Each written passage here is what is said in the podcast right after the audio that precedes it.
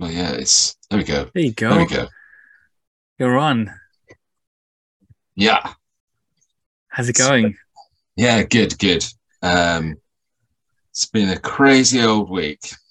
Well, well, I think that's that is that should be th- those are the times we live in. Any week that's not crazy, but massive historical effed up things are not happening, wouldn't be current at the moment. You know, that's just that's just where we are. You know, in the um in the in the era of the strange and unusual, and in fact, it looking and researching at the things I look at, and researching the things I research, and you too um, as you do too, seems a more sane and logical world than the one that's surrounding us at the Mm. moment. Do you ever Yeah. feel that? Yeah, I think um, you know something that we're going to be talking about soon on the Monty Zone is the um, well, I've named the episode "Glitch in the Matrix," and uh, you know 'cause there's a Mm. lot of stuff that floats around at the moment about this uh, you know ideology that we're living in a matrix, and you know Mm. people have got evidence of it, and especially mostly video evidence. Let's be fair. Um, but yeah, sometimes it does feel like the real world is almost like fantasy, especially recently. It's felt a Mm. lot like the real world is the fantasy, um, because you know there's a lot of things. Not getting too deep and not getting too political, but there's Mm. things that have happened in the world that you just think, as somebody who was born in the 70s and Mm. sort of grew up in the 80s and the early 90s. Um, you know, you just didn't expect the world to kind of go in some of the directions that it has. Especially not after the 90s, which were amazing. Let's face Mm. it. I mean, I thought for a long time that the 90s was amazing because, again, as a 70s child, that was the main sort of sort of late teens to early 20s period for me. And I just thought that was an amazing time in my mind. But looking back on it and searching on the internet as well, there's Yeah. so many other people outside of that zone actually have come back and said, no, that was the decade, that was the best. Sort of post World War II, between then and say, let's say 9 11 as the beginning of a big change or something like that, or at least politically speaking or economically speaking, that was Yeah. the best decade where everything, people got on the best together. People made amazing creative projects and music, and that's still happening. Of course, it is. You know, we're slightly out of that zone because of our age bracket, Mm. but maybe there's some sense of freedom of or, or optimism that is missing since that time. I don't know. Perhaps. Yeah, I think that's why I try to. Um, this is more for my sort of you know day profession, but I try to keep on top of um, the kind of generational trends. Mhm. So, like right now, the emerging generation, which has been since 2005, is called Generation Alpha. That's the name that they've been given. So they're starting off with the Greek alphabet now after Okay. Generation X. Um, uh, Generation Z, sorry. Said, yeah. Yeah. We're on to um, alphas now. Alpha is the new one. I, I think uh, I, I've heard whispers that it's not going to go in the exact order of the Greek alphabet, but Okay. um, there is discussion that the next one will be Beta. However, okay. um, when does beta start then? If 2005 was alpha, it- how long do you get for that? Is it a 10 year span? Yeah, it sort of goes from I think 2005 to 2024. So Beta will start in Oh, 2025. okay. Uh, but what's interesting about Generation Alpha is that you know they're obviously the first generation born in this 21st century Mm, fully, and you know the reason why you know going back to why I would bring this up is that you were just saying about you know how we feel Mm. about current day uh, reality or society and Yeah. how it's evolved and you know it's not gone the direction that we imagine you know one thing that i've kind of noticed throughout my you know i consider myself to be quite a uh, an observer of human nature mm, and you know one of the things that i can you know say with confidence is that each generation kind of says the same thing Mm. about the next generation sort of two generations Yeah. beyond um you know, our grandparents sort of said, probably said a lot about how, you know, we lived in the 80s and in the 90s and the things that we mm. did, how it was so wrong about, you know, from the, how they expected. Um, so, you know, where we feel this lack of optimism, it's interesting to keep in touch with those younger generations because ultimately you don't know what their perception of optimism is. Mm-hmm. But it was true to say that with Generation Z, there was a very um, overbearing kind of tone of apocalyptic sort of world for, for Generation Z um, because they were born of a generation where they kind of felt that like the world might come to an end in their lifetime mm. because of the lack of resources. They were born into a world where the world was already talking about how can we stretch out these reserves of you know natural resources and how can we protect the planet and um, and so it's had this kind of apocalyptic kind of mm. perception of them. They, they they they definitely and this is why they cherish everything about life and they cherish their bodies a lot more and they they're not uh, they're not a generation that is bigger drinkers of alcohol and things like that. Or so, smokers, even that's true. Yes, or even yes. drug takers. That's that's another. Yeah, I think that the obviously the, the the focus is to make sure that they are as healthy as possible to to live through all the possible future challenges. But the good news is is that from what I've read thus far, uh, Generation Alpha is a little bit more optimistic and. Okay. Yeah, it's yeah. good. But there's a That's a good thing. But it's not really paranormal, so I won't go right on. No, well, it is. But I, I, one of my reasons for asking actually is is because I've been noticing recently that there are certain types, uh, certain areas or genres even of cryptozoology and the paranormal that particular age brackets of fans or researchers are into more than others.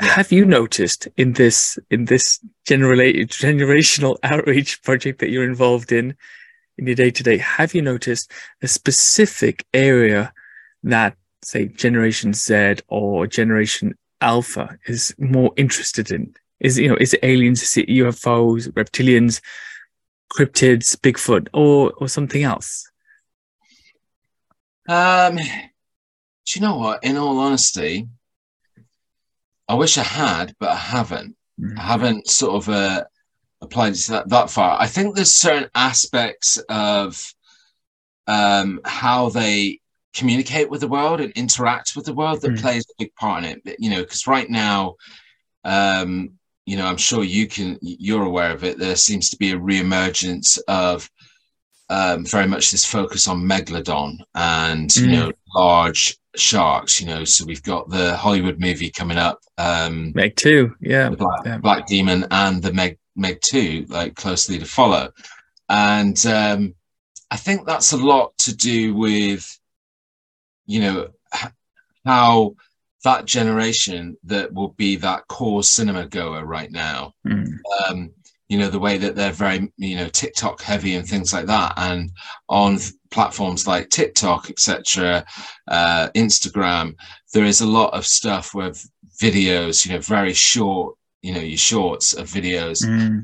about you know megalodon and massive shark and stuff like that so uh, and just big sharks in general as well mm. there's a lot of content that floats around about um you know uh, demon sharks as well so I definitely think that that's how that's that's emerged and how that's come back onto the Hollywood agenda again. Mm. Uh, but you know, the same could be said about Bigfoot, really, because there's you know a, a massive amount of shorts. Um, you know, I think you know the the Sasquatch Bigfoot uh, category is, is, kind of like really heavily saturated by mm. shorts. I would say even more so than ufology ufology i think there's you know obviously a huge amount of content out there um, but you don't see as many shorts i think mm. as you see that's my observation anyway no, that would i mean that would make sense i was um you talking about those the meg movies actually that meg 2 i was speaking to steve alten about having back on for the second one because i had him on for the first one and it had such a, a really interesting story of how I suppose how the movie eventually got, or the book eventually got picked up as a movie, and then mm-hmm. this long arduous process that you go through to get the second one. But I, I did notice because I'm a TikTok user, just how many. I am with Black Demon as well. Actually, how many millions and millions of views and hits the ad got? Just the ad it was huge. I mean, it's a big yeah. Hollywood movie. I get a bit even more than one would expect. And that, as you say, that is that does express a particular interest from that that age demographic. You know, it's strange. And we talk about these things about um, generations and everybody who's getting a little bit older. I'm not particularly old, 47, you know, not, um, what's that, that Chris Rock says, you know, I'm, um, um, I'm not old. I'm just too old to be in the club, you know, that kind of thing. Yeah. I, am that age. Um, and everybody just feels that wherever they are at that particular point in time is, is normality. That's how it feels to a normal individual. If you're 60, that's like normality. If you're 40, that's mm-hmm. normality. If you're 15, it's the same thing. And, um, it, of course, nobody keeps up with everything that goes on all of the time because it's just too much of a headache. You just settle in your life with your ways. I, I remember I was in a meeting uh, a few months back with one of the teams, and somebody had told me, one of the younger people had told me, who was about 17, the youngest person we had in the business, um, that I shouldn't use emojis messages because that's that's what old people do. And I was talking to one of the girls in there, Charlotte, who was maybe a few years younger than me, and I said, "Look, somebody just told me that you're not supposed to use emojis because that's what old people do." I said, "But we just got these." like this has just happened in my mind anyway, somewhere in the ether of the back of my mind. And I suppose it's just troubling. You know, sooner or later, time moves on. And I'm not particularly convinced that you have to move on with it. You just find the stuff that works for you. Younger people, anyway, will always know if you're trying to be them. Don't be them, be you. And if that's okay for them, that's okay. Same with older people. If the you that you are is acceptable, then that's a good place to start from. Anyway, I digress and I never stay on point. Let's get into let's get into Gee anyway. Um, we spoke first of all on your podcast, had a really good time, yes. and uh, I just really, you know, really was intrigued by something that you'd mentioned during it that you'd had a kind of experience that had I don't know if it led you into this world, but at least, you know, encouraged you to seek further answers. And you didn't go into it at the time because I guess you were interviewing me, but it you know, it would be really nice to know what happened. And um, I do know a little bit about it. I've listened to an interview, but for the viewers, what happened? And after that, you know, what's your what's your view of it now? What's your perspective, uh, objectively speaking, on, on what took yeah, place? I mean, I mean, do you mind if I start the other way around? So give you my perspective and and, and then talk about the experience. Yeah. Okay. Do do it do it the way you want to do it. Um, because you know, first of all, to start off with, I, I, don't basically discuss it very much. That's why I didn't go into it, it, it into length.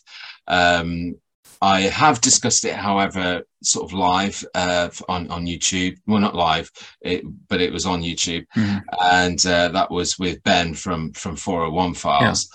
And you know because I, I, trusted ben to to sort of you know have a open discussion with him about it. But you know in my lifetime I, before that moment i'd only really discussed it with about four or five people mm-hmm. like you know all the way through my lifetime. So and you know this is spanning from when i was the age of 14 so uh, you know quite a few years ago you know um i'm 48 now so you know okay. we're in the same ago. we're the same ballpark yeah Sure. Yeah, yeah.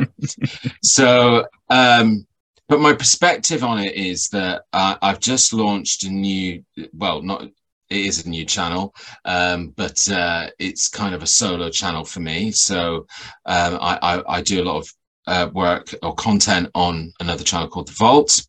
Um, but basically, and I'll, I'll be continue doing that. That's where we first met on the on the Vault sessions.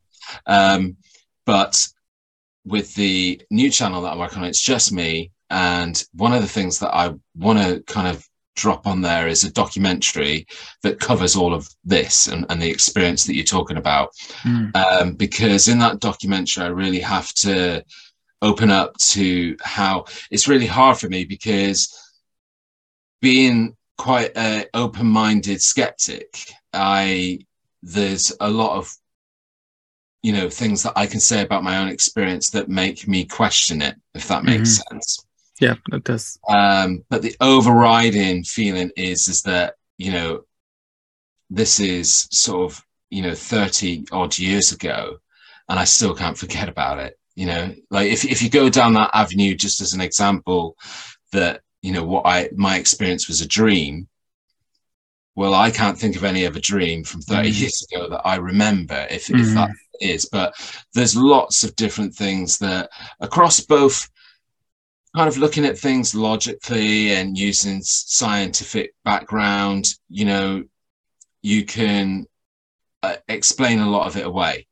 Um, so you know, I can't deny that. You know, things like sleep paralysis and and, mm. and like that. That again is something that I've explored, but I've also explored ufology as well over the years and looked at similarities between cases because obviously my case would be mm classified, um, or my experience would be classified as a close close encounter of the fourth kind, um, because it involved um, abduction.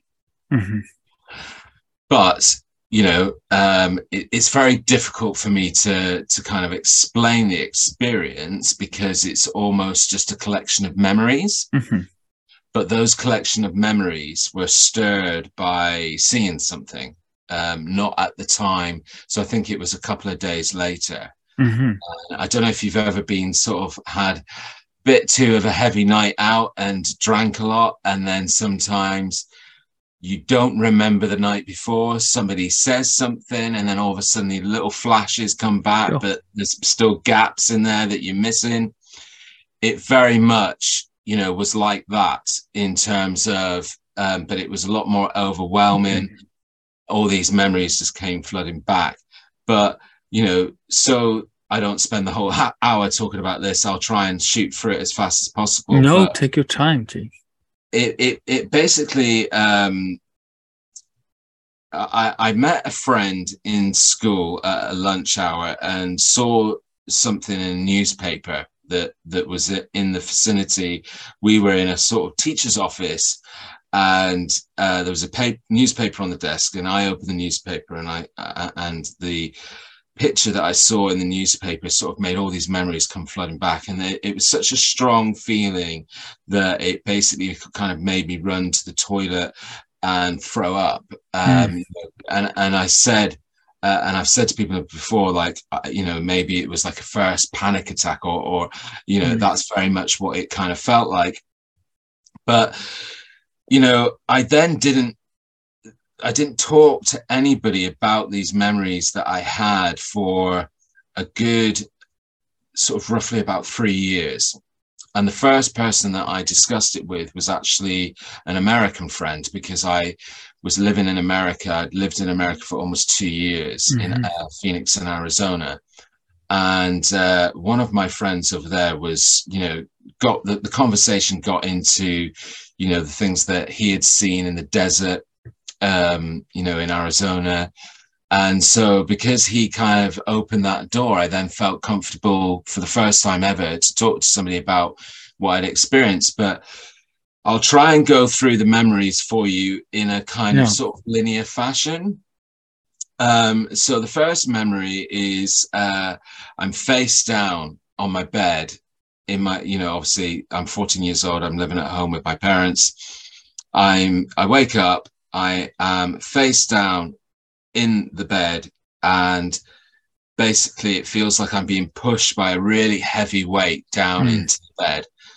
But I'm also sensing that I'm really, really hot. And then I also sense that there's this really strong uh, sort of like almost like baseline noise, like a, a, a just a, a, total constant humming that is really really basic, mm. basic, and um, and so I try to sort of turn my head um, to sort of see what it is. But imagine trying to turn your head when somebody's pushing on the back of your head and pushing you down. Mm. That's kind of what it felt like. It felt like really hard to do. Uh, when I did do it, I noticed that the room was completely and utterly filled with like the most insane bright white light. Um, the next thing I remember is that I'm stood up outside of my bed, but I'm not really in control of what I want to do. Mm. I, I can see, but I can't make any noise. I can't I can't talk or, or anything like that. Um, I don't see anything except this incredible bright white light, but I also still have a sense that I'm in my bedroom Mm. or I'm in my uh, my my childhood room, and um, then I just sort of see a shadow sort of go from one side of the room to the other side, like width, width length. So I'm mm-hmm. looking down sort of long ways, and it sort of crosses over like that. But it's just a blur of a shadow. I don't make out any detail or any any identity of what it is. But where it stopped and went out of my vision would have been behind my cupboard in my mm. bedroom. So I, I then I'm sensing that I'm moving forward, getting closer to the cupboard. And I can recall just being like slightly freaked out about what I, it was that I was going to see around that Mm. corner. But before, but I have no memory of what I saw because before uh, that then sort of basically unfolded, I then found that I'm now in complete black, but moving slowly towards my bedroom window. So the room is now sort of like normal light, but at Mm. night time. And I, I'm slowly sort of making my way towards the window. But in all honesty, if I was to describe the movement of going to the window, it wasn't like I was walking. It was like I was floating. Mhm. Um, uh, but you know, I'm I'm upright like you would be if you were stood up, and I get towards the window. And one thing I should mention at this point is where we lived uh, when I was growing up is was sort of you know right behind a runway, uh, a, an airport, Mm. and so the actual end of the runway was a, about from the edge of my sort of house property property line sorry um it was about a thousand yards. That's how close this airport was to the house we lived. Mhm. so i'm towards my bedroom window looking out. It's nighttime. And then all i see is just these different lights appearing in in every sort of part of the skyline different colors so it wasn't like i was seeing one craft with a lot of different lights on it. I'm Mm. just seeing it's almost like fireworks going off but it wasn't fireworks. It's like somebody playing with a a torch or a laser Mm. or a spotlight but it's just different colors sort of popping around. Uh, and then this is where it becomes very strange. And this is where it feels like throughout my research that I've done, you could say that this might be embedded memories or fake memories or whatever. But then what happens is I'm stood outside the front of my my uh, childhood home. Uh, the other side of the road, that the the front of the house is on. Uh, and I'm looking towards the house, but it's a beautiful sunny day, like the middle of the day. So it was just nighttime. I was in bed, and now all of a sudden it's the middle of the day. But I'm looking up at this sort of lamppost, and then all of a sudden I notice in this in the distance, this you know the sky is you know really really blue. This craft coming towards me, and it stops right above me and just hovers there with no noise. But in all honesty, and I can remember thinking about this when I sort of divulged the memories, is that the the craft in it, uh, the craft that I saw, sorry, looked like the craft that's in Flight of the Navigator, except it was slightly Wow. gold Yeah. and it had hieroglyphs on it. Um, but you know, throughout the years, I've kind of thought, oh, Christ, that thing looked like the thing from Mhm. Flight of the Navigator. Now, I was at the right age that Flight of the Navigator was a movie. Uh, Hmm. Well, yeah, it was a movie that would have come out Several years before, I think. Maybe. several years before. Yeah. However, like what I pointed out when I was discussing this with Ben is that you know you've got to go back to being a sort of 14 year old at the age of 14 I was too cool for watching kids films and Yeah, stuff. Like that. So I'd exactly. never watched Flight of the Navigator at that point in my life. Oh, you'd never seen it at that point? No, I hadn't. I, I've gone, Oh. I've since gone back and watched it. Yeah. Um, you know, but I'd never watched it at that point. Um, you know, but then again, you know, like if there's anybody out there listening to this that's skeptical, uh, Mm. I'm sort of with you uh, in some of the at some of the time. And you know, one of the things that I instantly would say straight away if I was listening to myself relay this experience is that well, you could have seen some sort of advertising. Yeah, a poster or an ad on a VHS so or there something. Yeah, still sure. been something that Yeah. influenced you uh, and put that into your head. So that sort of you know feeds into the whole dream concept.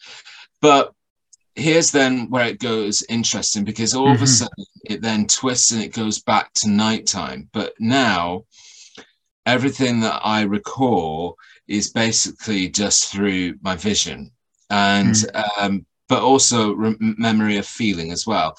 So all of a sudden, what's happening is it's it's nighttime, but I'm traveling over land at an exceptionally fast rate. But I get the sense that I'm in some sort of craft, and I also get the sense that I'm being pushed upwards, which is kind of like the anti of gravity, like Mm. because the way that I was looking down at the ground if I'm being pushed up, then I'm being pushed up against gravity rather Mhm. than being pushed down.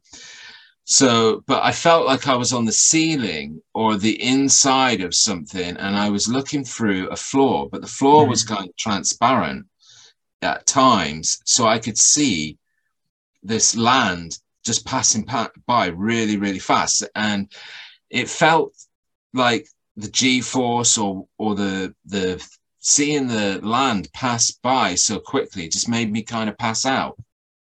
I can recall thinking, I've got to close my eyes, I've got to close my eyes. Mm. And then all of a sudden, I then have a last memory of um, basically waking sort of up, but being really strong in the sense that we've now stopped moving. But as soon as I sort of come to grips with that, the craft or whatever it is that I'm in sort of moves, it tilts. So um, if you imagine a dome like this, all of a sudden it went like that. Huh. So I'm in the middle at the top here looking down. This is the ground. But then all of a sudden it goes like that and I'm looking sideways. And when I get to the point where I'm looking sideways, all I can see is this field at night time, and I'm seeing this craft landing in the field.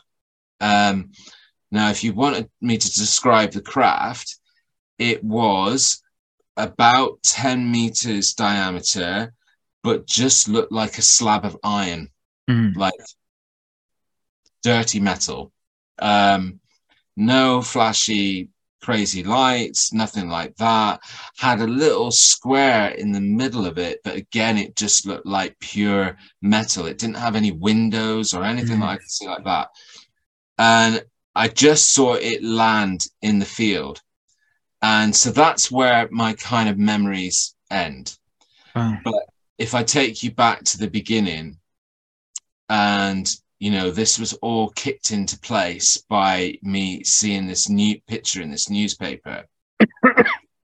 the picture in the newspaper was of a crop circle in a field, and the field that this crop circle was in is the same field that I saw the craft landing in. Huh.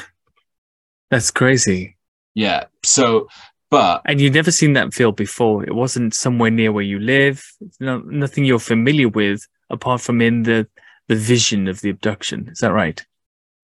Yes, yes, and the, and the big frustrating thing is is that you know we all know that when you're sort of 14 or a teenager, you live for today, you don't live for Mhm. tomorrow, and so I didn't think to pay attention to what that newspaper was. Not, I didn't think to pay attention to remembering and noting down what the date was that this all happened. And as the years have passed, and because there's been these great portions of time where I've Mm. felt comfortable to talk about it, um, you know, now I couldn't tell you whether that was a national newspaper or Mm. a local newspaper. Um, but it did feel like, especially where I go back to the section where I saw the land passing really fast, it did feel like, uh, you know, we, that I traveled a great distance. Do you know what I Mm. mean? So, but again, what everybody has to understand is that I will talk about this experience now, but that doesn't mean that I'm necessarily would sit here and say I was abducted by Mhm.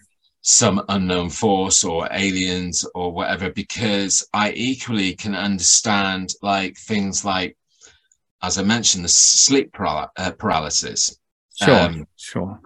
you know, the bit that I described to you at the beginning is very, very much like, you know, um, incidents that people that suffer with that condition have, you know, kind of reported or been observed and and and recorded by doctors, etc. That that's the awake but frozen aspect of it, of course. I mean, I, I get sleep paralysis, well, infrequently. I haven't really had it for a long time, I think. But yes, you know, I can remember perhaps thinking in my memory that I saw something, but it, you know, sort of reviewing it from a point of when you were in a dream state with your eyes open, essentially with your body frozen.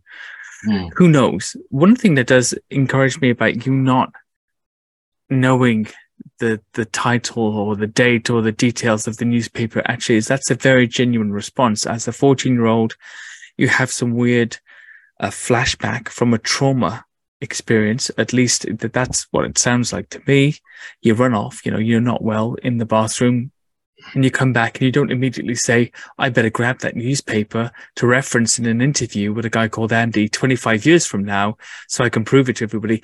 You know, you just move on and forget about it as any normal 14 year old would want to do because that's something unpleasant that's just happened to you. It's probably not a memory that you want to flash back again. And, you know, on you, on you go. Why would you uh, start an investigation at that point? Why would you not just walk away from it and hope it doesn't happen again, which I'm sure is what you did at the time. Yeah, and I guess you know that is it. You know, using that scenario is applying a lot of logic to it as well. Mm. But you know, another symptom of it is the absence of logic. Actually, Mm. Uh, you know, at that age, like you say, at the age of fourteen, I mean, um, but you, you know, a big factor, a big factor is that I would describe the whole process and just how this all came back to me Mm. as a bit traumatic. So I didn't talk to anybody, like anybody about it for three years. And I didn't feel comfortable Mm. to talk about it until I met someone who, the first person ever in my life, face to face, was open to talking about Mm. that kind of phenomena. Um, so I opened up, and the first time I opened up about it was an absolute car crash. Mm. I, I didn't know how to to formulate it over the years. I've like how I just talked it through to you in a linear Mm. fashion is kind of not how the memories came back to Yeah. me. Um, and if I talk about the memories in the the way that they came back to me, it would make even less sense, Mhm. and it would be utterly chaotic. But again, that's quite indicative of you know other reports that you've had from uh, abductees and and the memories that they recall, and also feeling like fake memories have been inserted as well to sort of Mm. kind of make it more confusing. But again, you can't escape from the fact that you know a lot of people could say, "Well, you just had a really prolific dream," but Yeah, it's very I- strange to remember something in that much detail as a tr- a victim of trauma would. You know, you see the Yes. same things with child abuse and war and other bits and pieces where people have, and I get it sometimes with the witnesses that talk to me. I've seen very strange things. They can recount the same experience seven, eight times in a row without missing a detail. Every little detail is remembered, at least of the memory that they have of it. That to me sounds a lot like like their experiences. You there's some sort of trauma based response that's remembering everything. That's why you can't forget it, and that's why you yes. tell it the same every time. Yes, there's been quiet periods of my life where I've been able to kind of almost put it to the back and, and just like you know mm. not forget about it. But then I keep coming back to it, and I and you know there is a sort of uh, still an element of it that's quite traumatic because it's it's traumatic because I can't I can't solve it. Mm. I can't explain it. And this is why I want to try and do this documentary because the, the core part of this documentary will be to talk about the experience in a little bit more detail and try and go into it. Uh, and I'm I'm hoping that I can use some sort of visual aids to really set kind of tone so people can understand mm. it a little bit better. Um, but the main core of it is that I want to hunt down this newspaper article mm. and the picture. Because if I'm able to find that, I mean, I am a bit scared, and that's why I put it off and put it off and put it off. Because I think if there's an honest part of me, I'm a bit petrified that I would find it. Because if I mm. did find it, I think I don't know you know quite right now how I would process that because it would be kind of like for me, not for anybody else. Mm. I would understand how that's not uh, an essential criteria for somebody else to believe in my experience because ultimately they could say, well, you just found a picture from that same year you know, of a crop circle, whoopie doo, yeah. and could have done that. They'd have to take it on faith, essentially, but I mean, uh, that's not really the point. That's why it's not. It's not the point because that's why I'm calling the documentary "The Search for My Truth," mm. because this is my truth. If I'm able to find that picture and go, that is the picture I saw, that is mm. the field that I saw. I know exactly still to this day how it looks, and I can give you details about that field because it wasn't just a a normal field. It was on about a 30, 30 degree incline. It had a hedge running through the middle of it. So effectively, it was kind of like two fields and uh, had a bank at the bottom of it. So, you know, when I come across the picture, I will re- recognize it and I will remember it um, because mm. it's burned into the memory of my head. And, and, this is again, you know, I go in circles. I go in circles. Honestly, you know, it could drive person a little bit cuckoo. Well, I, that... no, I mean, I, and I understand that that everything you're saying actually, Gee, that it's all it has all of the the, the hallmarks of a trauma based memory, basically. You know, it has a trauma based memory. You're desperate to unravel it. You don't have all the details. You can't forget it, and it unnerves you. It gives you this deep seated, um, what if sort of uh, sense of, uh, of pending doom almost, I suppose, in a way that something is wrong that you couldn't figure out. And how do you go back in and, and solve this mystery? Mm. That to me, if I was speaking to a witness who's telling me similar things about an experience they had in this same way, already on my little my, I have a little list of red flags and things like that. I wouldn't have any reds at the moment. I'd be like, oh, that's a green, that's a green. Okay. Same details over the years is troubled by it, can't seem to forget it, is trying to objectively doubt his own experience to see if it could be a dream or something he can easily excuse to eradicate the problem that he's experiencing yeah. with this situation. I get the feeling that actually you would happily um, dismiss it and explain it away with something, uh, something natural, a natural phenomena, if you could. Yes, yes. And I think there's also been portions of my life where that's how I've compartmentalized it by mm. going, mm. you know what, it was just a dream, move on. Mm. But then, you know, the thing is you you then have this realization that you're just lying to yourself. But again, going back to what I was saying earlier on, um, about looking outside of, you know, just not always looking at ufology. Mm. Um, there's a really good example of looking at cases of post-traumatic stress mm. you know people that have had soldiers and stuff like that and how they do compartmentalize it and how they do try and rationalize it and how they do try to bury it and there's a lot of these kind of behaviors that really fit with what happened to me because as i said um, you know, I didn't talk about it. And, you know, it happened when I was sort of 14. I didn't talk about it for, for the first time until I was 17. So already we've got a gap of three years. When I spoke about it when I was 17, I found it really, really difficult. I found it really, really emotional. I was shaking. I was, you know, it was not uh, a pleasant process. And I was really embarrassed because it was like, you know, almost you know, I could imagine looking through my friend's eyes that thinking, wow, this mm. person's like really taking this seriously. But I just got really, really emotional. And, and then, you know, the years that followed, I, I discussed it with maybe three other people before I openly discussed it with Ben. Mm. And, um, each of those times that I've ever discussed it with anybody has been after I've got a lot of Dutch courage and mm. I'm quite inebriated. Mm. Or have been. Um, yeah. Sure, that helps.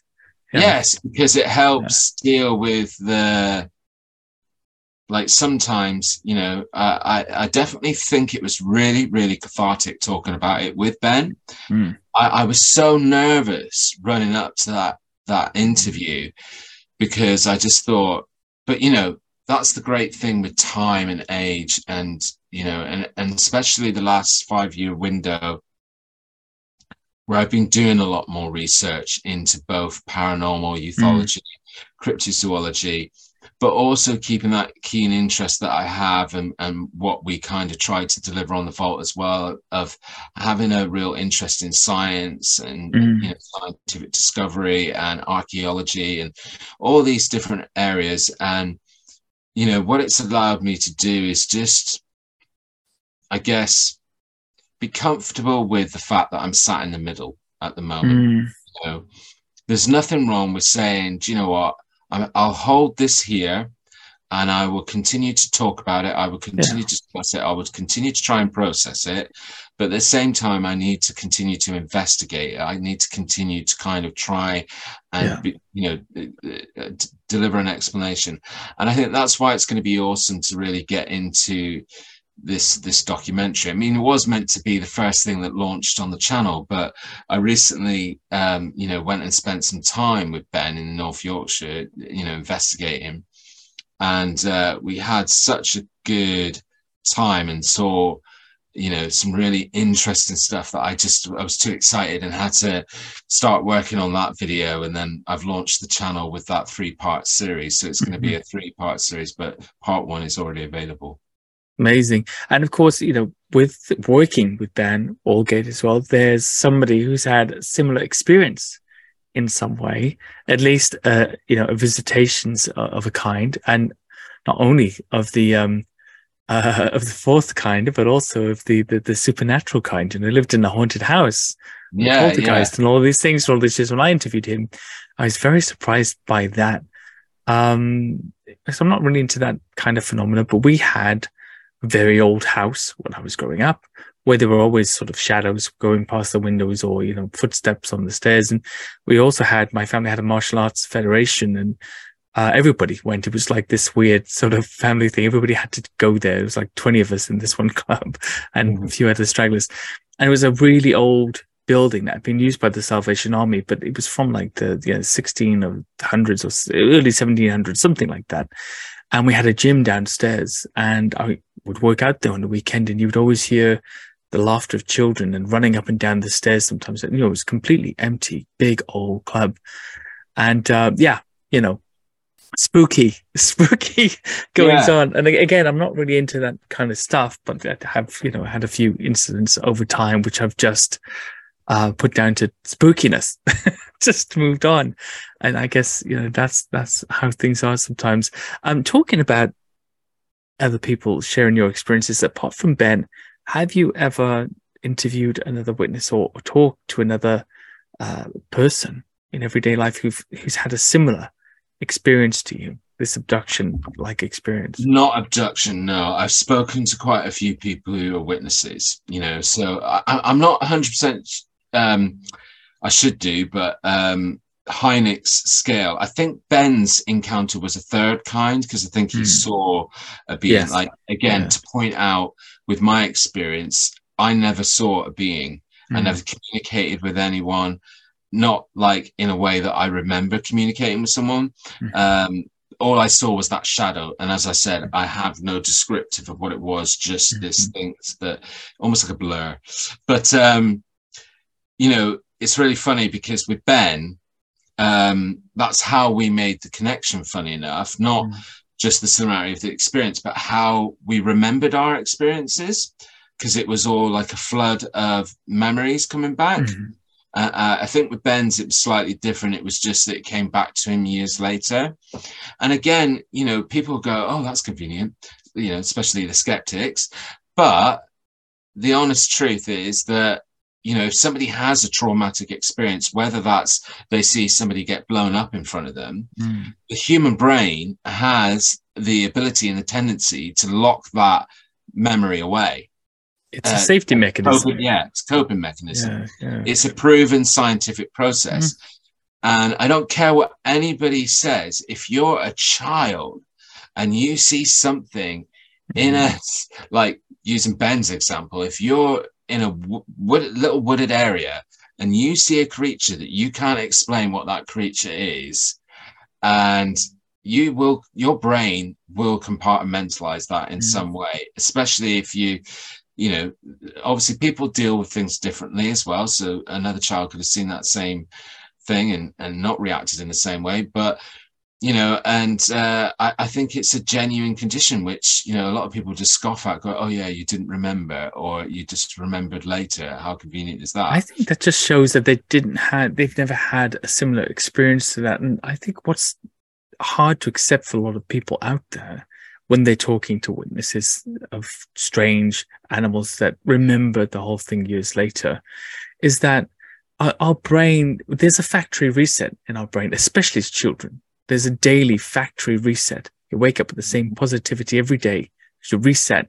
And that factory reset loses its i think it loses its power as you get older. You can't wake up with that same reset so often anymore but when you're a child, you definitely can. That's why children, you know, go through such an unimaginable thing sometimes and come out the other end without any outwardly anyway significant damage and then years later you know they hit 40 or something they have a few of these trauma memories start flooding back in because the factory reset's not so strong anymore yeah. and then it all comes flooding back and people say oh this happened to me or i was abused or I don't know, you know, I was beaten up or whatever happened, you know, I saw a ghost, an alien or this or that. I was taken away.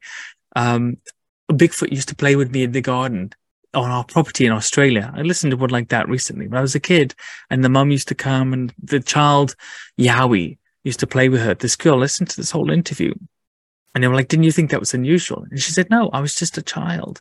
In fact, I didn't even remember it until years later when I came mm-hmm. back to the property it all came flooding back to me because we our brains are primed to make things normal. And the things that aren't normal, we just pick that out and carry on with the normal things of the day, you know, school, homework, TV, whatever the thing, the thing is that you're into, uh, and then on you go. You know, it's, it's business yeah. as usual. That's what people don't understand, in my opinion. But I think sometimes, you know, and what, what is better, I guess, these days is that people are a lot more open to talking about it. It's still not perfect, but you know, because we all talk a lot more about things like UFOs and UAPs mm. because there's a lot of you know press with the Pentagon getting involved and all of this kind of more official kind of hmm. stamp mm. on the UAP UA UFO phenomenon.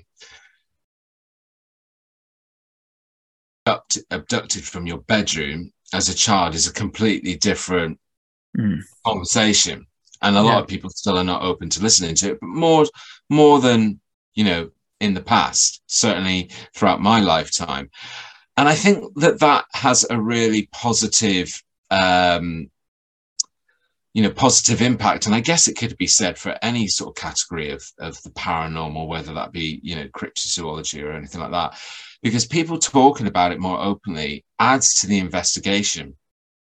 Because the more people that say come forward and talk about it and then have some sort of similarity in how either their they brain has processed it or how uh, you know what it was that they experienced it all helps feed into that study right and, and mm. just that pool of uh, of research and so i think it's it's a good thing for people to talk about it and um and, you know um, i can't i can't see any negativity to it other than you know some people are extremely skeptic about the whole thing yeah. And, yeah, sure. The way I like to think about it, Gee, is that in the same way when I'm talking about Bigfoot or Nessie or something like that, is for many people out there, I'm literally saying to them fairies, fairies and goblins and ghouls and, you know, ghosts yeah. and, and genies. And it's, I might as well be saying those words. Mermaids. Mermaids are everywhere. I might as well be saying that to people because it's all in the same bracket to them.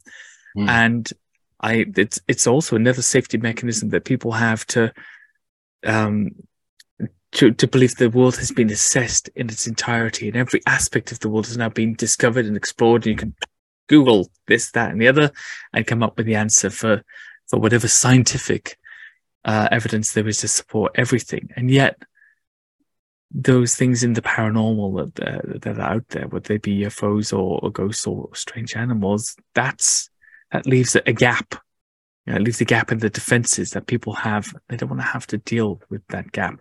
And plus, some unfortunately uh, affected persons, sometimes with severe mental health conditions, also claim similar things.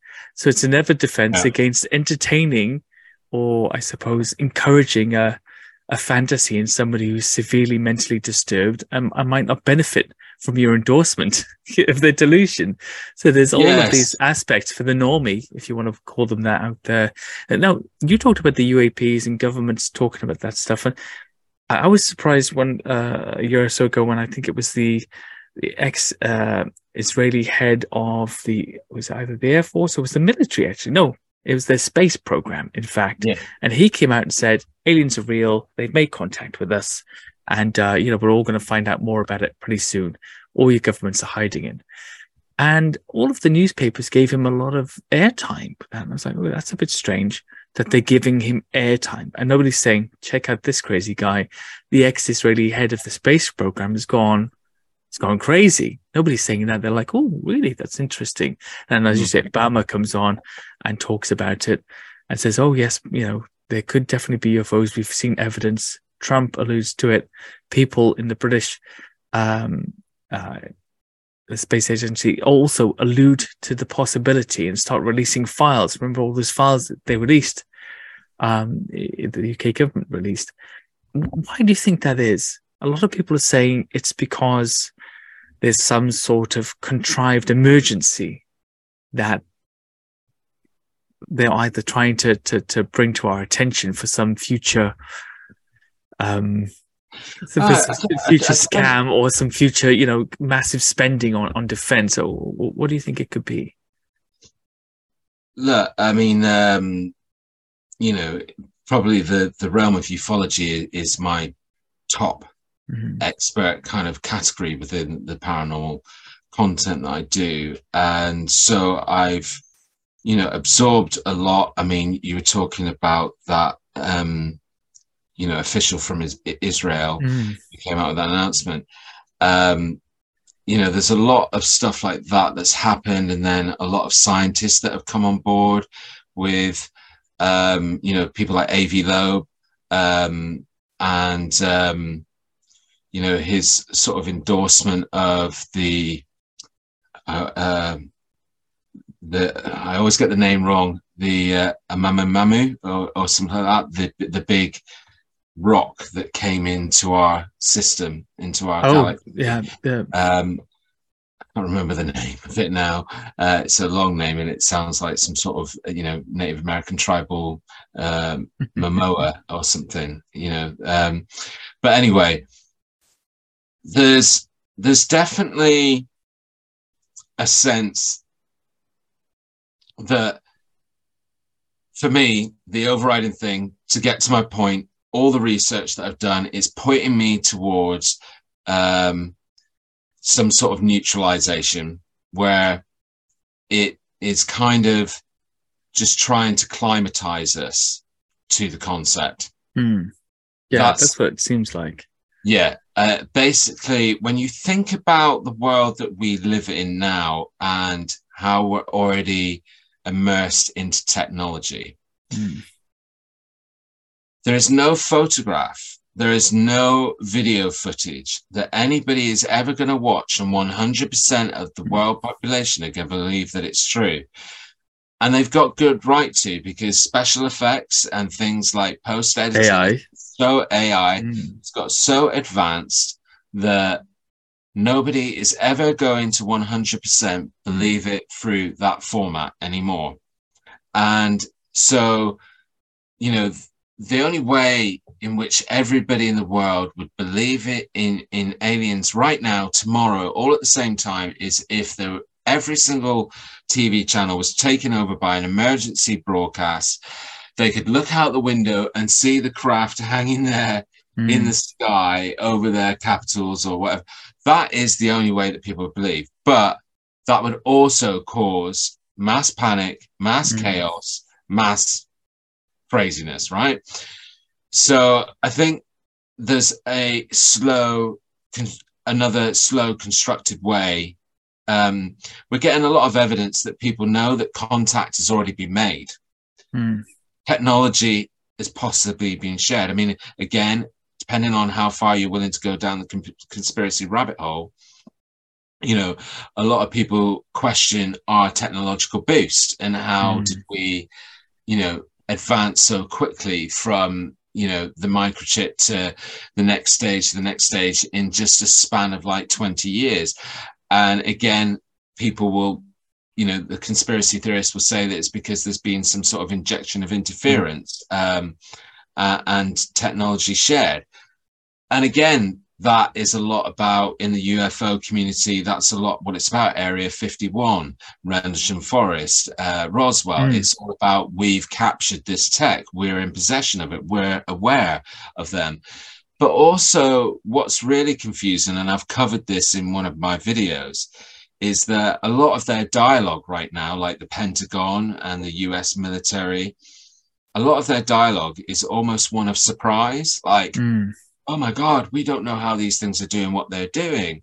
And, um, you know, uh, and it, that to me doesn't 100% ring true because Mm. it would be massive conflict with everything else because they would surely know. But if, if we're talking about if you're somebody who's invested into the world of ufology and you say that you believe in the holy grail of Roswell 1947, Mm. well, we're talking about the fact that then, as a human species, we've had possession of alien technology for almost 85 years. Mhm. So, why all of a sudden are people in the military and the government of that same country going, Yeah, oh, these absolutely, So, absolutely. There's just something that doesn't add up. Well, once again, it's it's the and it happens with lots of things in society. If we, as general and regular people in the public, can see or have an awareness of these things and what they can do, the strange and unusual things like the the the uh, impossible aerodynamics, you know, the sudden stops and turns and all these amazing things these aircraft do for, as you say, eighty years or so how are they only now just starting to say, oh my goodness, what is this? We've just become aware of this. Clearly, that's not the case. It is, as you um, as you propose, all about getting this.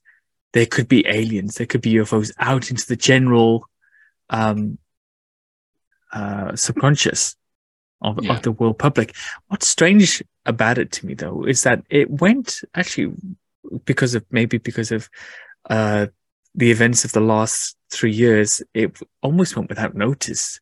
It was like, oh, okay. And everybody just kind of carried on. It wasn't like, Again. wow, world breaking news. It was like, and amidst all of the crazy, weird things that you've been fed every day, here's something else. Obama thinks it's aliens. The you know, ex head of the uh, Israeli Space Agency now, knowing a lot about that country, having spent a lot of time there, that is an impossible statement for him. No ex official like that in that country comes out and number one divulges any secrets and two says something so insane you know insanely outrageous what he said, because uh, Mm. he, he was the guy that basically said there's four species, right? Mm, and he's not the only one that uh, has said that. He, he Mhm. basically has said that there's actually an alliance of species, and there's four of them altogether, and they're not the same. Mm.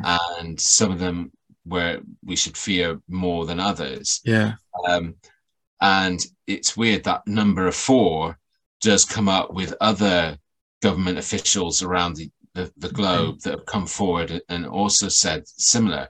Um, there's a, a retired, um, I think it's either an American or a Canadian politician who also has basically said that he overheard. Yeah, it was an it was a Canadian politician, and he was doing some sort of collaboration with the U.S. government, and he overheard them talking about these four different species in this kind of alliance. Like you know, the sense is that the word alliance is used that there are already four species that have got a an alliance basically, and Mm. and uh, so that's interesting because it, it's a common theme that keeps coming up and it's coming from government sources it's not just coming from So coming why from do they want us to know that? What are, or something what are the four species, Gee? Uh, did, uh, do uh, it doesn't go into uh, in in the stuff because you know again in the world of ufology there's you know a lot of different catalogued um you know common species so like you know the gray Mm. uh, the lizard people. Um, that that's also, you know, the the lizard people are almost as popular as the greys um, in the number of uh, reports. But also, you have the humanoids. So there's also a species of aliens that are, are meant to actually look quite a lot like us, and uh, they also are believed to be connected to the Men in Black uh, Mhm. because the men in black are described as being, um, you know, in most cases, they've been described as looking just about human. Mm. Um, you can tell that they're not human. Um, so, yeah, but I mean, in these articles that I'm talking about, or the revelations that these politicians have made, they've not Mhm. gone into that detail. It's more been about names rather than descriptions of species. Um, and certainly one of them, if not both of them, I think, haven't said that they've seen it themselves. They've just overheard other people Mm. talking about it. But again, um, you know, like like going back to what you said in terms of the pandemic, Mm. You know, again, there's a really big conspiracy out there that, you know, one or the other was designed to, you know, work in contrast to the other. Like, oh, we're faced with this pandemic. Now would be a good time to put a little bit of information out about ah, this yeah. stuff and it doesn't cause so much like mass panic because people are more focused on this crazy everything that's going on around the world what does worry me is there's a lot of people within these circles of um, government officials or military officials or retired military that have come forward and said that there's going to be a lot of revelation in this year. 2023 has been sort of you know mentioned and highlighted quite a lot. And that worries me because i think if nothing ends up happening it's going to go take a lot of people back two Mm. steps of like oh this is all nonsense because all i've been hearing for the last year and a half is how there's going to be this big revelation in 2023 and then 2023 came and went and, and nothing happened uh, so we'll see but there is a, definitely a lot of people again that have mentioned that we're working towards but I, I i personally don't believe that i personally believe the the only way this species is going to climatize to it is by a slow process and you know and just drip feed in the reality of it out Mm. to the point where at some point it becomes like oh come on just tell us because we're not bothered anymore they're probably there anyway.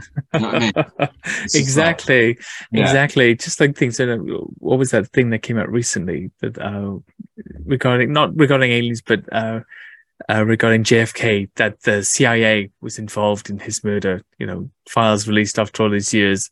And you're like, duh, you know, like we didn't know that.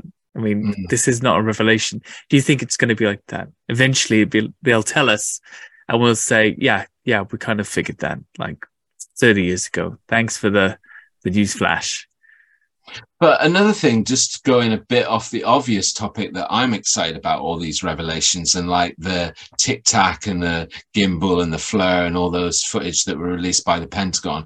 And I'm not, I don't know if you're aware, but there was one just launched this, another one that was released this week. And what's exciting about all of them, and this is again a, a common, uh, a common topic and mm. belief that myself and Ben share, is that the oceans play a huge part in ufology, I believe, mm. um, because you know I talk about ufology because that's the easiest way to categorize the you know the subject, but when you think about what the word UFO means, it means unidentified flying object. Mm. So it could be a number of things that are occupying that unidentified flying object, and it necessarily doesn't mean that it's extraterrestrial. One of the reasons why I've named the new channel that I've launched, the Underground Paradox, is because, you know, I want to delve a lot more into the advanced ancient civilization theory. Um, you know, I really, um, it's something that I've been very keen on for a long time. And, and also looking to Mars for evidence mm-hmm. as well, because I think that there's a lot of strange things on Mars, which I don't care what NASA says, I don't care what this person says. I just think that we need better, some better explanations. And I'm not talking mm. about all the kind of rag mag kind of things that you see, like, you know, the pictures of what looks like a person walking across the sand. I'm talking about things like right angles, you know, from the lunar modules that, that circle and orbit Mars they're always taking photographs, and many of those photographs shown structures that have right angles, mm. and right angles don't sort of form like that naturally. And so I just think there's lots of other things that need other explanation. But anyway, to get to where I was going, and that is that if you go down the avenue of thinking that there might have been some civilization um, living on this planet that was intelligent, was advanced, came before us, and mostly died out, but not all died out. Uh-huh. And then, if they decided or they had already evolved to live in mm. a different environment below the surface, um, where you know we still have 80% of our planet that we haven't fully explored mm. and mapped, what a great place to remain undetected. And what's exciting about the footage that's released by the Pentagon, it's all near or around water. Mm-hmm. And there's a lot of similar footage that was more unofficial that came out pre the whole FLIR, uh, gimbal, and Tic Tac footage. Um, and certainly this new one that's been released by the Pentagon, you know, one of the things that they comment about it at the end is they say, Oh my God, it just splashed down into the water know? Uh-huh. And that's the second one now where they've seen it moving both in the water and out of the water, almost like the water isn't a thing to it. It's like, mm. again, if you go down this realm of, um, if you go down the realm of, uh, I'm sorry, I've just had a mind blank, the guy from uh, Area 51, um, the guy who claimed to work in Area 51. I'm trying to. Oh yeah, uh, he's been on all the podcasts. Yeah, and we'll we'll yeah we'll put that in the description. Well, yeah, I know who you're talking about. Yeah, he basically talks a lot about you know what he saw Area 51 leans towards anti gravity, and one of the aspects of anti gravity is that if you achieve it, then you're not uh, uh, you're not affected by the normal physics. Um, I can't believe I forgot his name. I've done so many episodes on him. It's crazy. I'm, just, Bob Lazar. I'm just googling him. Bob Lazar. Bob Lazar. That's it. Yeah. Sorry. Yeah. Crazy that I forgot his name. Yeah. Um. Yeah. Yeah. Um, but um, so you know he talks about this anti-gravity and again if you if you were to achieve a vessel that could achieve anti-gravity mm. then it would, it would um, break all the laws of physics in mm. terms of like water wouldn't be water air wouldn't be air and so it would explain a lot. But what's exciting about all of these footage is they're either around water or involving water, and that feeds very much into both, you know, Ben and mine, um, you know, kind of thinking that we should be looking to the oceans Mm. for the explanation. I Um, think that's a that's I mean that's a, an amazing line of inquiry, and of course, as you mentioned, what better hiding place could there be than the deep ocean? yeah. Um, if they were equipped to to the people, and, and then it's just extending that thinking that they've always been here. Mm, Like they've been here longer than we have. Um, so they're not alien. They, d- where people then think, you know, a lot, especially a lot of the skeptics say, well, it, it, you know, there isn't a, a species that could travel that far in space to get to us. You know, it's just not possible. It's scientifically not possible. But what if they were never from anywhere else? what if they've always been here? That's uh, that's long theory is growing in popularity all the time. Actually, Earth aliens, you know, Yeah. um, that, that, another Really weird. I've just of, done, of some I've kind just of done an episode on Billy Meier. Hmm. And Billy Meier also almost says the same sort of thing. I mean, he does claim that the people that he interacted with come from areas called uh, the Pleiades and Hmm. like the Knoll system and stuff like that. But actually, what he does is he refers to them all as alien humans. Mm. Um, you know, These so- are the very Nordic looking. um, Yes. yeah. Yes. Uh, and again, that's your very humanoid. Mm. Um, when we were talking about alien categories earlier on, y- your Nordic is is your very your kind of humanoid, blonde hair, um, blue eyes, very pale skin. But again, it's all interesting. I'm not saying that I believe in it all. I just find it incredibly interesting. It fuels me still to this day to continue researching and, and learning new stuff. I think it's a fascinating subject, and I, I think it's so fascinating because similar to other disciplines like, um, I suppose, like ghost hunting, like cryptozoology, there are so many witnesses, so many credible witnesses, and of course, with UFOs, there's so much footage. Footage can be disputed, but there's we're running out of plausible explanations for things. I think yes, now we have drones and other bits and pieces that could be spotted in the sky, and perhaps could be mistaken for something from time to time. Most of these craft at the scene, I mean, they are an aerodynamic impossibility. Most of them, they, they move in a way that, that can't be explained the current technology that we possess.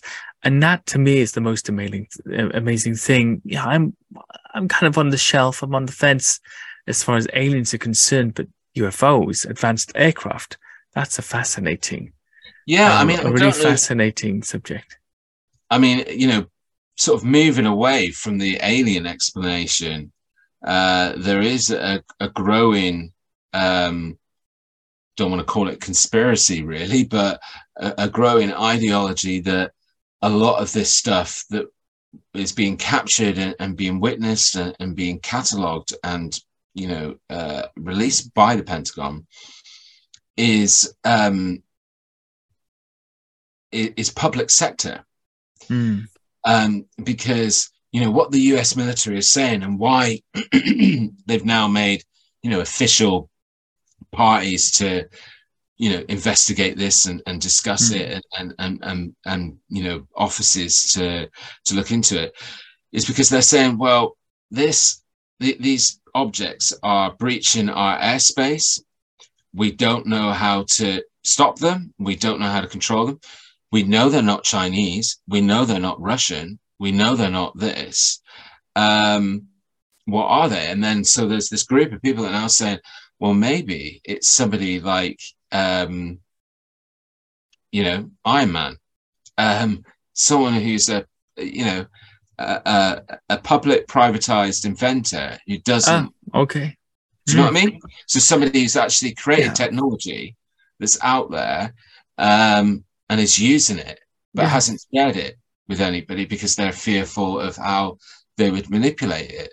Some Uh, anonymous Elon Musk out there. Exactly. Yeah. Yeah. Okay. Okay. Yeah. I, I mean, that, And- that's and very also it's why it's why all of a sudden the, the US government are going, we don't know Mhm. what this is because um, you know some some privatized uh, companies got away with being as co- uh, you know top secret as they possibly can be that they've even kept it off the military radar. that would be i mean that would be encouraging in a way i suppose that there are there are individuals out there that could achieve such great technological advancements above and beyond you know, the entire resources of the US government, for example, or the Chinese government. What do you think about this? Um, we sort of talk about hypersonic missiles recently. The Chinese tested one, the Russians have used one recently. And, you know, this is, you know, this is next generation in terms of speed and, and reach.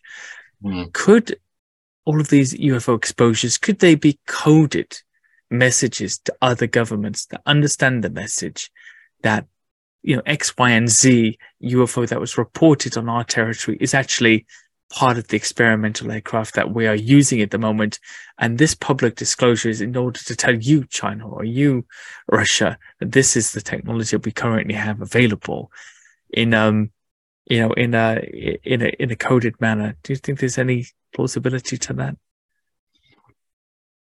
Um, it's not something that I've, you know, digested a lot, so I couldn't really comment on it. Um, you know, I, have certainly um, sort of seen more about the Chinese balloons and, and, mm. and, the drones than I have the the hypersonic missiles. But I think, you know, I, I guess it's an interesting theory mm. because it's one that you know steps into that very plausible uh, realm that a lot of people could get on board with it. That hold on, yeah, nobody's really thought about the fact that there could be just some small group or an individual who's really really smart and has created some stuff that is beyond what mm-hmm. any of the military scientists or or you know people are working on and they just nobody knows what it is. China doesn't know what it is. Russia doesn't know what it is. America doesn't know what it is.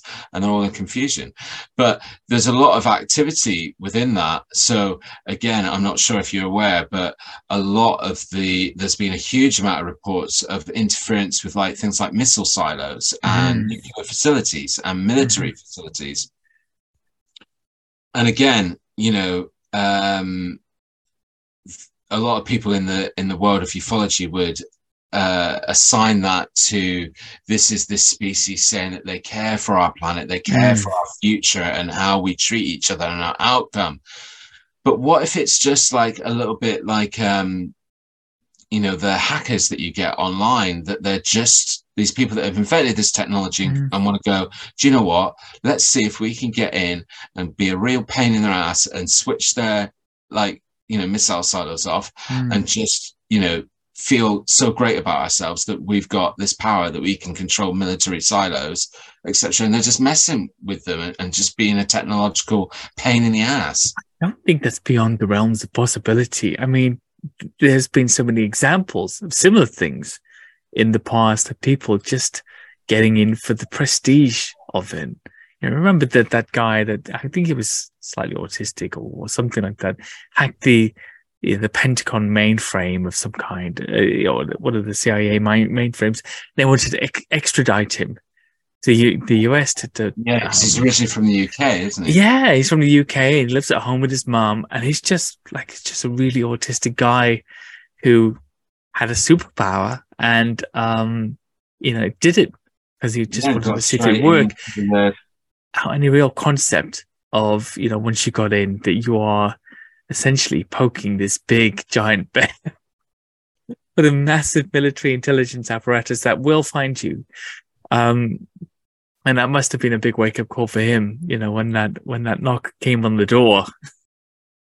Yeah uh, and to, uh, yeah, yeah.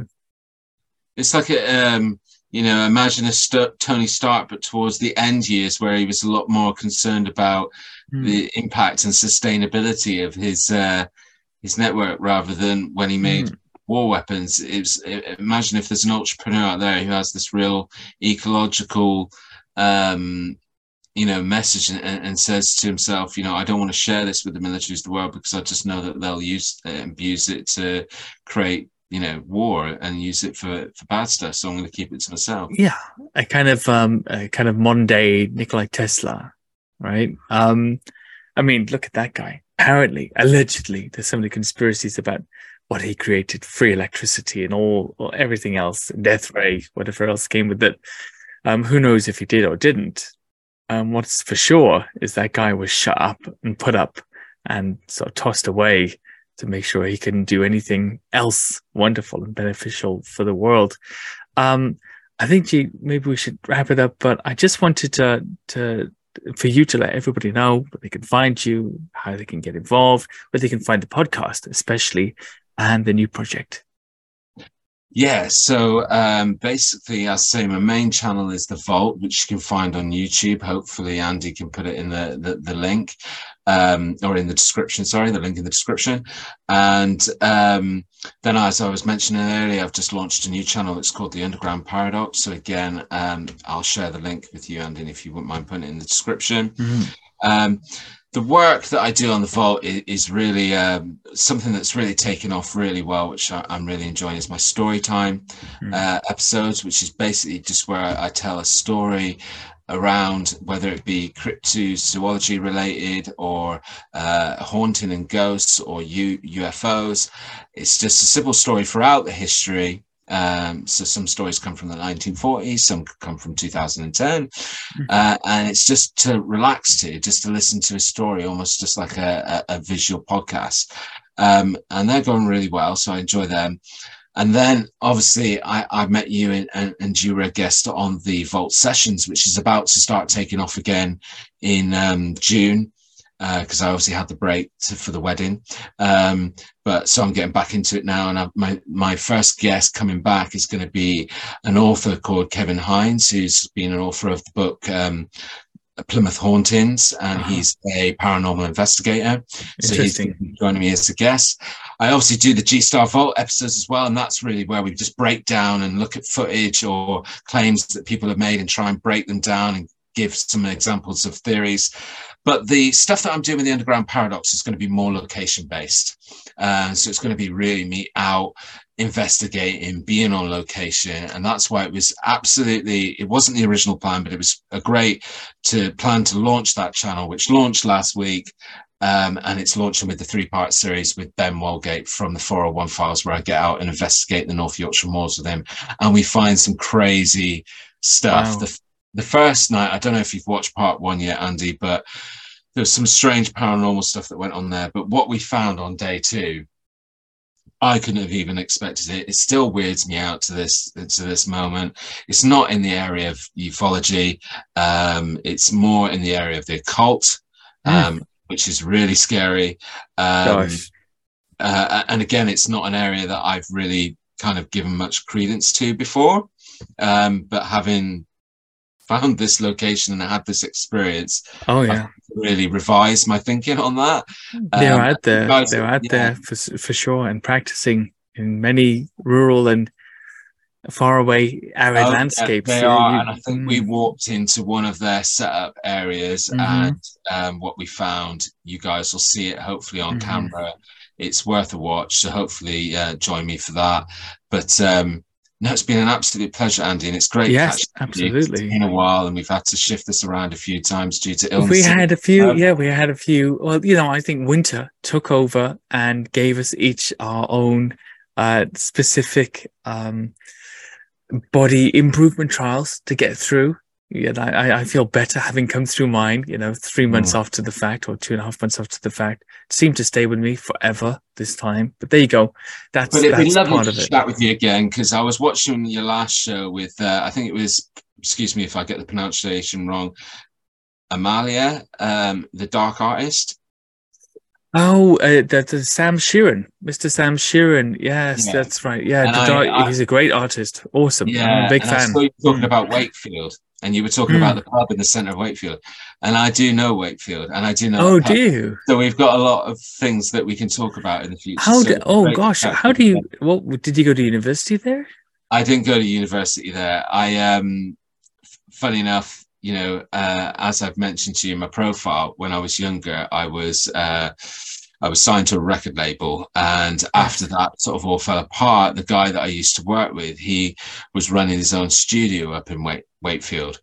Uh, so I moved to Leeds to work uh-huh. with him. So I lived in Leeds for about just under two years. Mm. And um, and used to spend a lot of time visiting him in Wakefield and recording Yeah. and writing at the studio. So um, I, I kind of knew the pub that you were talking about. Hanging out at the Cock of the North, exactly. Yeah. A great Yeah, yeah. club as well. Uh, So- well, the rock nights that they had were awesome, and I, I love the sculpture park in Wakefield as well. It's amazing. You know, But I feel that we've really delved into ufology a lot in this catch up. So it'd be lovely to catch up with you again and go down more of a. I'd love to absolutely. I mean, always. I'm always up for. I've got a great deal to say about the uh, wild men phenomenon. So Well, I think that would be awesome if we rebook that. Actually, now I'm actually doing a lot of um, interviews with European wildmen researchers at the moment. Just done a recent one with a Portuguese researcher that also went to the Navarra forest in the Basque Country to look for the uh, Basque the the um, the Basque wildman. I've Mm. recently been interviewing. I'm going to put out on Saturday, um, or last Saturday for anybody watching this. um, I'm going to release that, and it's with another Spanish researcher who had an experience with the Catalan wild man well, that lives in the the, the hills and forests around Girona, which is, I mean, really curious because I lived in Barcelona for a few years. I've been to those same hills and forests in Girona, and never thought for a moment, even being really into Bigfooting at that point, that there could be any sort of similar legend. So I'm trying to get in touch with those European, you know, wild man researchers. Language is barriers a bit of an issue in some cases, but some of them are kindly, you know, agree to speak a little bit of English with me, uh, more or less, depending on, on each person's ability. But I don't speak that much English myself anyway, so it's all it's on an equal par. Mm. And um, yeah, you know, I think it's um, it's it's going it's going really well. So hopefully we'll find out lots more about that. yeah, well, I'm, I'll watch out for it. It sounds really, really uh, enjoyable. And um, yeah, so as I say, we'll, we'll catch up sometime in Absolutely. Or maybe, uh, hopefully, I can get you back on the Vault sessions again. But it's been an absolute pleasure catching up with you. It's been awesome. Absolutely. Jay, thank you so much. And uh yeah, keep going. I wanna I wanna find out. I wanna get that um I wanna get that that declaration, that statement. They are here. We know what they are. Um brought to you by G. Redford's Chin. Take care. I can only wish, yeah, you too. Bye bye.